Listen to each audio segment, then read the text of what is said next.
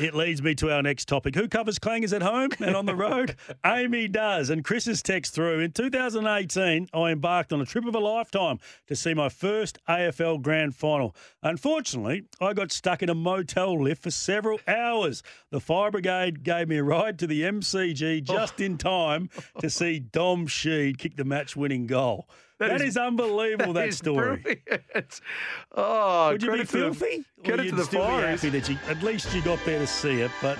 But, but it, it was a special moment, but it was more special given how the game was played out. Five goals down, you missed that, and then they worked their way back into that contest, and also the chain up possession to Dom Sheed kicking that goal. Not many got to the G though via fire truck, so he might have the win there. Uh, Cam Shepherd, remember Cam? He played for the uh, Wallabies, was out here playing for West Australia as well. I know that he flew over to Sydney to watch Danny Green take on Roy Jones Jr.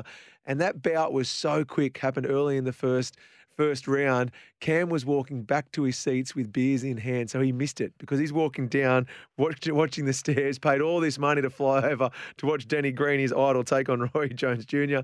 Missed it. So I'll If- put that up there. If you've got your own one, submit your fan clanger to aami.com.au forward slash fansurance, who supports the supporters.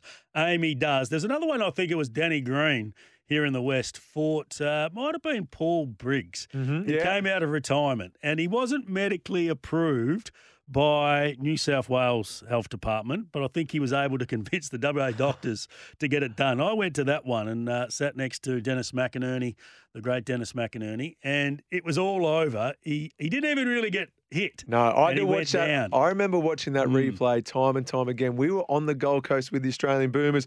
We are all pumped to go out and watch this fight, and we just all looked at each other going, was it? Was it? Did he even get hit? And then it came out that he'd been suffering from concussions or whatever it was at that stage. But I do remember that bout thinking there wasn't much to it.